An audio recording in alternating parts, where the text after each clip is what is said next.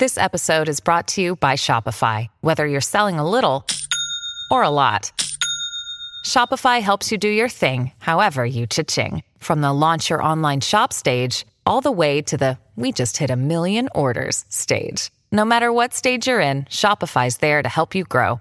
Sign up for a $1 per month trial period at shopify.com slash special offer, all lowercase. That's shopify.com slash special offer. I'm Alex Rodriguez. And I'm Jason Kelly. From Bloomberg, this is The Deal. Each week, you'll hear us in conversation with business icons. This show will explore deal making across sports, media, and entertainment. That is a harsh lesson in business. Sports is not And, as uh, simple you know, I- as bringing a bunch of big names together. I didn't want to do another stomp you out speech. It opened up so many more doors. The show is called The, The deal. Deal.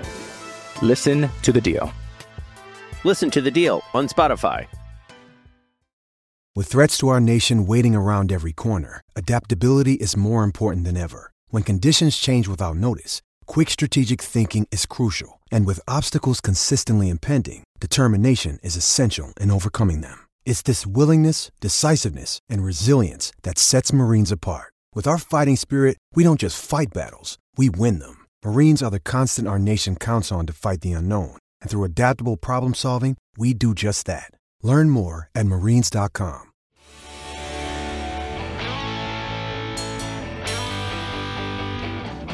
Hello, everybody, and welcome to Gobbler Country's Talking Turkey. We kind of sort of missed last week. We're sorry, but uh, I'm here with my co-host Brian Manning. How you doing, Brian? I'm good, John. How about you? It's always good to discuss another great Hokie win. Oh yeah, it was. Uh, everybody was patting me on the back. I'm like, what the heck did I do?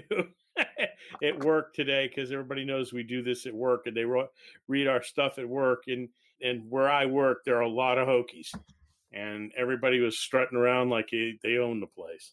Well, let's go over this real quick. This was uh, this is a win that a lot of people who don't like the Hokies are trying to poo poo. They're trying to downplay it. Oh, it was just Georgia Tech. Oh, it was they weren't as good. Wake was the better win. Blah blah. Yes, Wake was structurally the better win.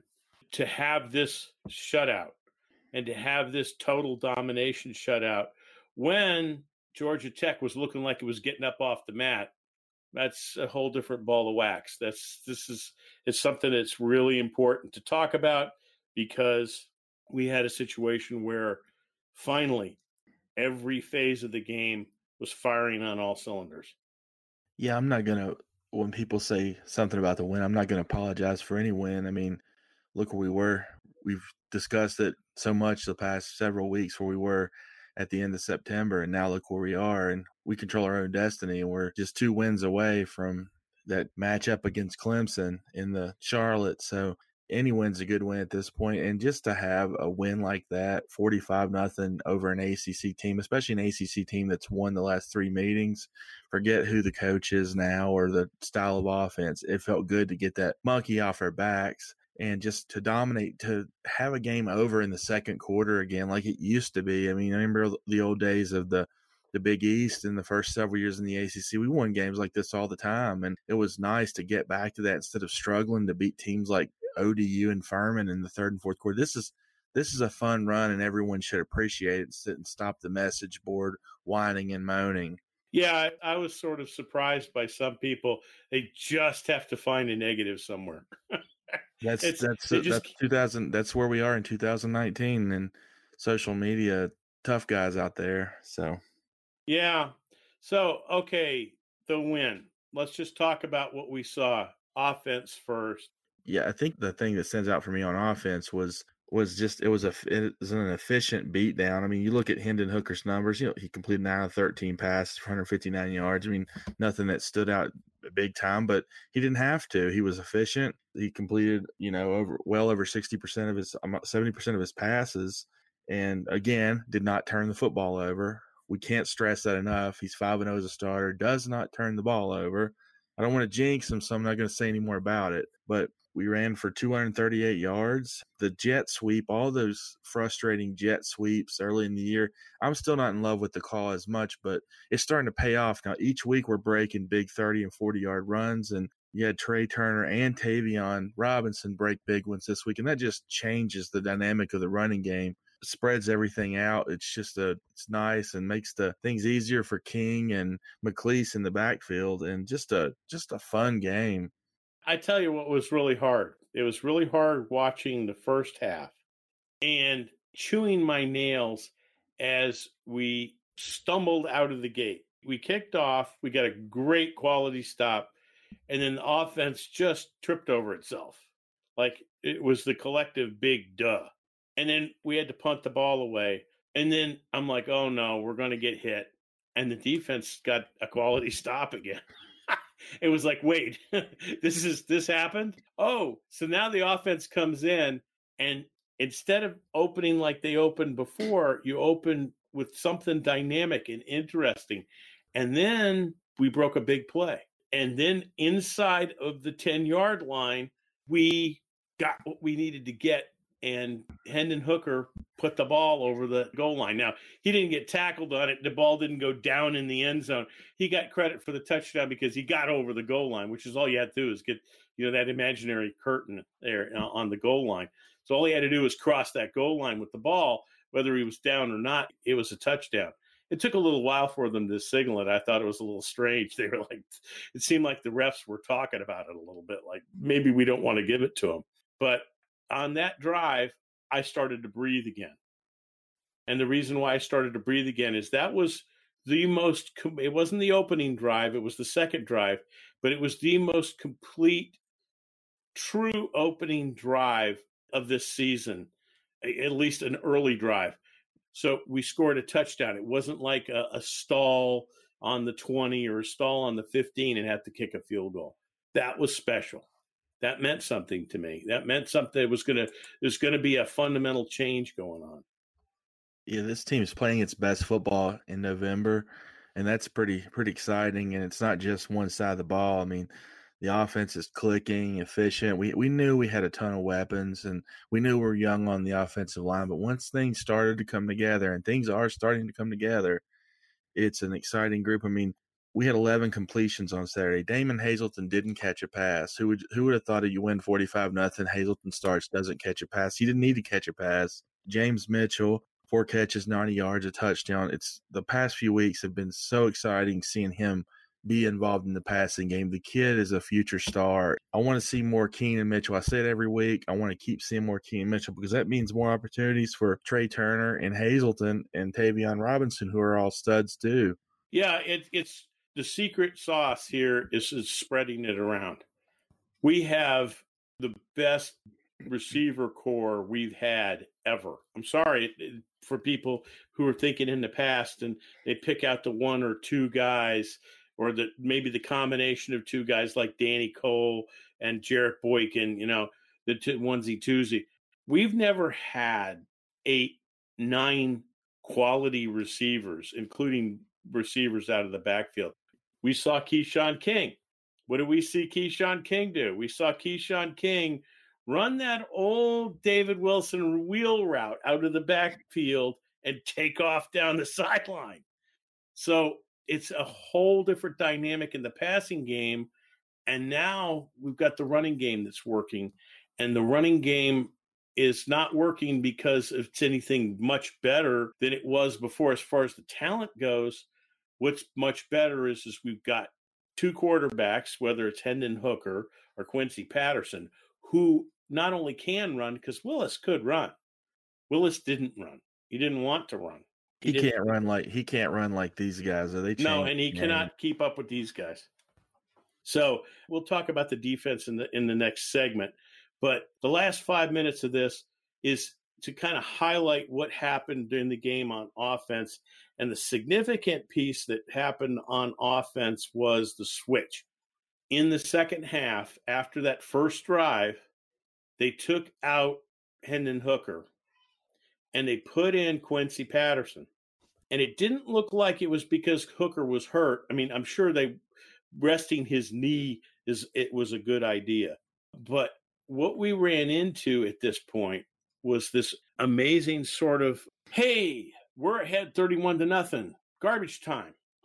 But it wasn't garbage time, was it? Well, for these young kids, no, definitely not. These young kids, this playing time was huge for them. And you speak of that, and a, kid that really impressed me was Caleb Stewart, the, the redshirt freshman running back out of Florida. We had heard things about him being in the doghouse earlier in camp and battling an injury too. And first real chance he got to play, and it was late, but man, he was running over people. He looked quicker than I imagined. I thought he was just more of a thumper, but he looked quicker than I imagined. Yeah, he was doing pretty special things. And that's what I wanted to bring up about that. It wasn't garbage time.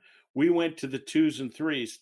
Justin Fuente went to the twos and threes on purpose with a reason behind it. And he lost almost no momentum. He went to his backups and continued to play the same football game. And that's what we were accustomed to in the in the successful Beamer years, not the latter ones, but throughout Frank's tenure, you know, that they're in the special, you know, that 15, 20 year run there where you would see guys blowing somebody out in the second half. They would bring the second and third stringers in, the kid, young kids, freshmen, sophomores, and the game wouldn't change. They would continue the blowout. It, it was all about pride you know, and we'll get to the defense later, but we definitely saw that on the defensive side of the ball. But offensively, man, they were that was fun. Everybody that played contributed. That offensive line was pushing people around. It was was a was a nice sight. Yeah, it was it was a complete game, and a complete game on offense was something this team really needed. Now, here's the trick: in the last couple of minutes of this this segment, we have to turn around now because this is there's got to be built on this and what's got to be built on this is we're facing the Pitt team that is scary. It's not that we can't beat them because I think we can. This team can beat Pitt. It's just going to be Pitt, and Pitt is always brutal when it comes to coming into Lane Stadium and really putting an elbow in our face. Yeah, it's not like it's not like just like the Pitt's, you know, been an issue the last couple of years they've kind of been a thorn in our side for the past I don't know 15 years on and off. They've kind of been a thorn. You know, they they came into the ACC much later than we did, but we were still playing them, and they've always kind of been just. I, I remember some of those battles in the Big East. You had with Larry Fitzgerald going up against DeAngelo Hall. I mean, there was some always some good competitive battles between these two teams, and last year was just physical domination. If we, we go back and look at that game and that game was more of a microcosm of last season and how disappointing it was because we look like a high school team against them and we know the talent wise they're no better than they weren't any better than us.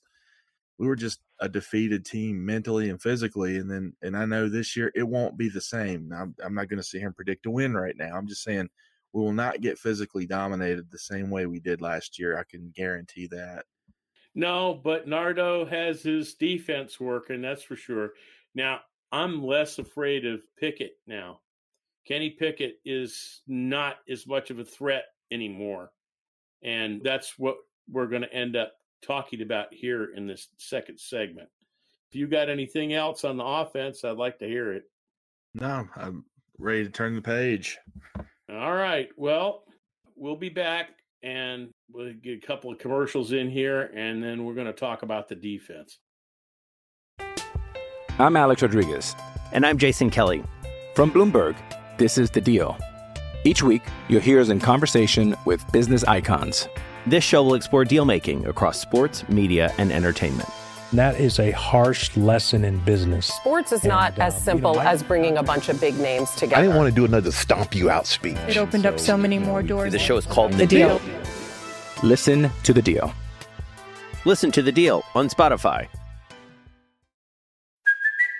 It's Kaley Cuoco for Priceline. Ready to go to your happy place for a happy price? Well, why didn't you say so? Just download the Priceline app right now and save up to 60% on hotels. So, whether it's Cousin Kevin's Kazoo concert in Kansas City, go Kevin, or Becky's Bachelorette Bash in Bermuda, you never have to miss a trip ever again. So, download the Priceline app today. Your savings are waiting. Go to your happy place for a happy price. Go to your happy price, Priceline. Welcome back to Talking Turkey. Before we went to the break, we discussed the Tech's offense and the 45 nothing win over Georgia Tech and how impressive it was. But even more impressive was the defense's 45, their hand in the 45 nothing win. John, what stood out to you defensively on Saturday? Oh, Man, the the numbers the numbers are bewildering. Uh, first of all, a shutout of a team that the offense was actually sort of clicking on. Their starting quarterback was actually reasonably good. They challenged the tar out of UVA the prior week. This In kid could run. Yeah, in Charlottesville. This kid could run. This kid could pass. He had some receivers. On Saturday, he had nothing. On Saturday, he couldn't run the ball. He couldn't throw the ball. He couldn't see where he was going. The defensive line played a near perfect game. Crawford was the golden ad. Crawford was the needed spark, the needed juice, the needed beef that Jarrod Hewitt needed. So you have Deshaun Crawford and Jarrod Hewitt who stopped the middle. You had defensive ends now that are starting to get smart penetration. They're not over penetrating anymore. You notice that this kid could go nowhere. If he tried to make maneuver out of the pocket, he was running into a 45 or an 8. You had Belmar on one side and Garbutt on the other side, and they weren't letting this kid go anywhere. Yeah, you speak of Belmar and, and him playing defensive end. I think he st- he started out as a linebacker here, and and really there was no. It didn't seem like he had a bright future as a starter here. More it looked like a backup. He moved to defensive end, and and that kid is good. And not only that, if there was an improved player award that we could give out, I think two guys who stand out to me the most are Emmanuel Belmar and Caleb Farley. But Belmar is just he gets pressure every week. He's good against the run. He's earned that starting spot and he's solidified that spot. He's no longer at that starting spot because there's no one else. He's there because he's a good football player. Garbutt gets better every week. Garbutt's going to be a serious pass rusher before his time here is up. As you mentioned, Deshaun Crawford, Norrell Pollard, Jarrod Hewitt, Mario, these kids are getting better every week. It's demonstrable. That's the big thing. You said it every week. It's not, oh, they got better this season. They're getting measurably better every single week. Yeah, and Pollard and Kendricks are two redshirt freshmen. I mean, not I'm sorry, true freshmen defensive tackles.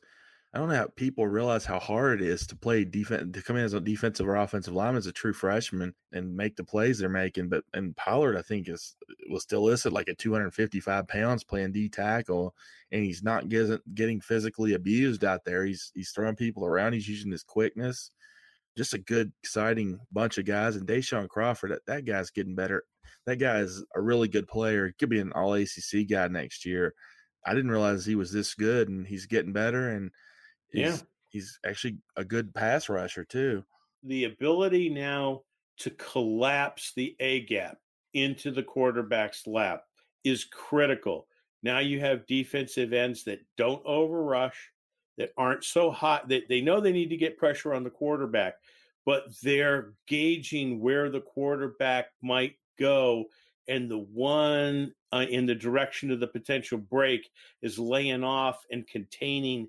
And it's the one on the other side that's coming in and taking the hit. So if it looks like it's going one way, it's Garbutt. If it looks like it's going the other way, it's going to be Belmar.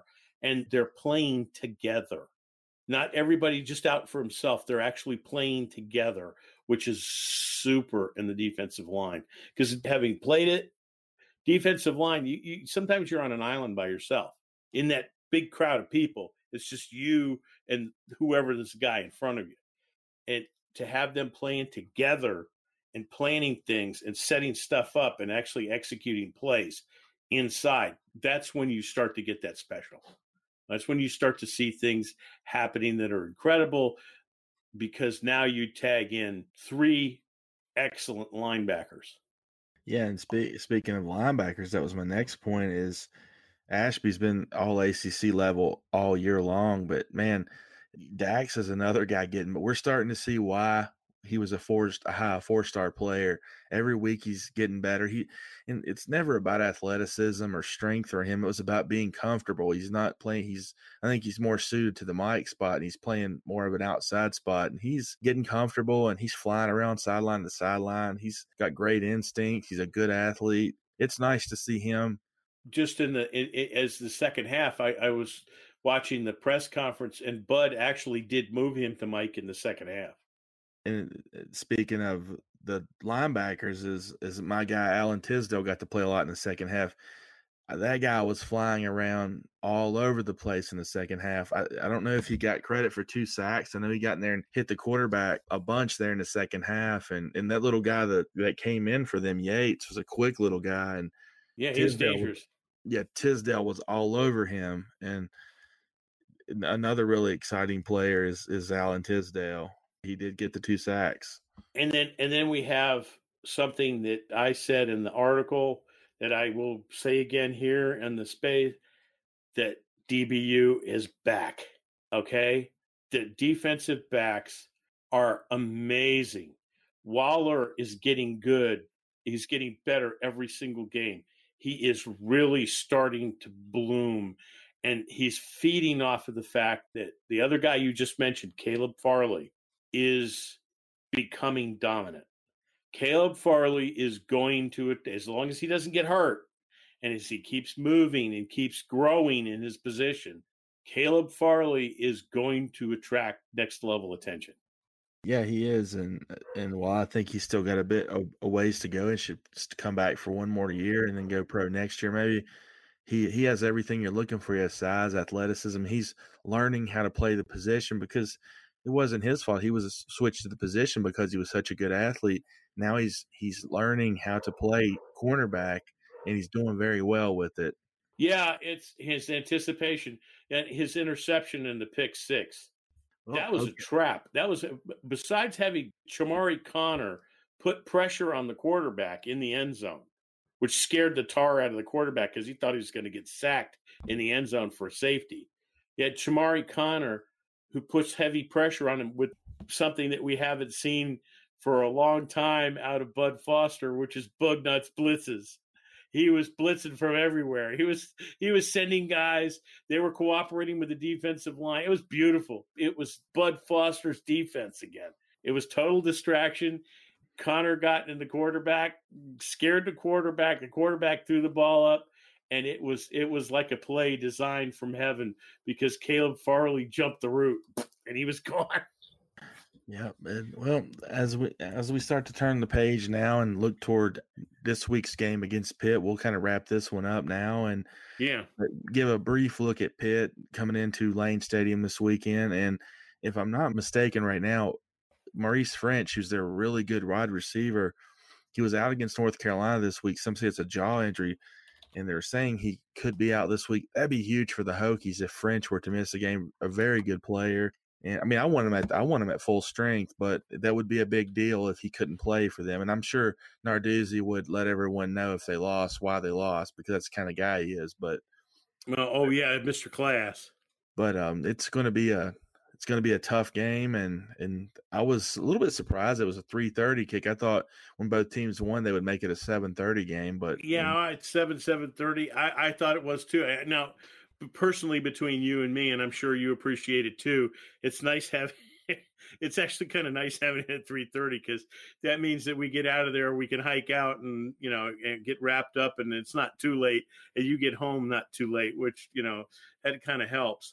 But yeah, uh, I like the seven. I actually like those three thirty kicks. I actually con- consider that the best time, really. To I love the night games in Lane, but for us, you know, getting in and out, the three thirty games are fun because not, not only that, the it gives the the fans time to pack the place and get loud, and we've seen yeah. that with Wake Forest in North Carolina. The the uh, the atmosphere was amazing. I think at this point, the way Pitt's going, it's going to be bloody noses all the way around. This is going to be the defense is going to have to prove that it's learned its lesson and knows how to deal with things. Pitt's got a decent quarterback. He's not the best. He does have a tendency to make mistakes, which, if we play our P's and Q's right, we've got two cornerbacks who are getting very ball hockey and a couple of safeties that are really eating up the blitzing and enjoying going after quarterbacks now that we've got a rush contain that works. So, it might be a bad day for for Kenny Pickett this time around. Well, I hope it is.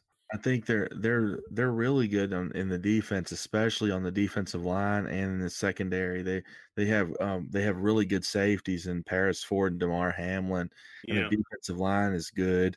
I don't worry about their offense as much, although they have a better offense this year than they did last year. I am concerned about the fact that their defense is going to be several notches above. It's going to be get back to Wake Forest. Now, I think that based on the fact that our defense did a pretty good job of handling Wake, I think that that will be fine. I just think that it next week the play calling is going to have to step up a notch. And this is where I'm going to eh, I'm going to wrap this up as we go into the last 3 minutes here. Folks, and I'll write this at the end of the season, but I'm going to tip my hat right now. People aren't listening or seeing or maybe they are and I've seen a couple of people in the Twitter world. This all turned around because of one thing. You had a head coach that everybody was talking about getting fired and was angry at and everything else who had the courage to say, Time out, I need help, and reach out to an old mentor who could come in as an independent auditor and look at what he was doing and how he was doing it and make substantive changes at a very rapid clip. And that's what happened. I think the turning point of this season was Jerry Kill hire. You know, now no matter what happens little bit later on, whether we split the wins, whether we drop two because of whatever, or whether we go roaring into the championship game in Charlotte, doesn't matter. Whatever happens from now on, this is a fundamentally different football team. And the pivot was the hiring of Jerry Kill. Well, to to not to dismiss that too is that Bud Foster. I mean, we've seen it for so long, but look how much look how his units changed in the- in the past seven, six, seven weeks. Yeah, they grew And up. That's what he does, man. He you may see some str- when he has young a young defense early in the season. You may see some struggles, and you'll have the the people out there saying Bud's done or whatever. Just give Bud time. Let him learn what he has, and he'll put the pieces together to put together a solid defense. And that's what he's done this year. Yeah, Bud Foster is going to be the. Uh, I, I this is my prediction. He'll be the first assistant coach inducted into the College Football Hall of Fame. I think everybody wants it. I think all the sports guys want it. I think everybody, you know, all the reporters, the people that would vote for it, they all want it because he came. It was a package deal with Frank. The two of them were a package deal. They have been since they came out of Murray State together as far as you know frank coming out of coaching murray state and bud being one of his star pupils along with uh, also charlie wiles too. And it, it, it's one of those things that that bud foster is going to go into the hall of fame and he's going to deserve it. And i think i'm wondering when he's going to be knocking on the door going i kind of want my job back. That's, that's going to be my question after he after he's water skied or surfed water surfed for the 30th time is he going to go "Ah, i need to get back onto the football field so that's going to be the big question. And so will, will, bud foster come back at the door or not? I, I don't know. But i do know that we're going to come back a game wrap at least the game wrap maybe we'll get a preview in. Our grad student editor is it works really really hard to make our choppy kind of strange system work. And uh, she's been busy with her thesis and buried with a conference so she had to present a paper. So we had kind of a gap and we apologize for our gap but we're going to be back on schedule. So we got to we got to say one thing as we always say and they're going to add something to it. Go hokies beat pitt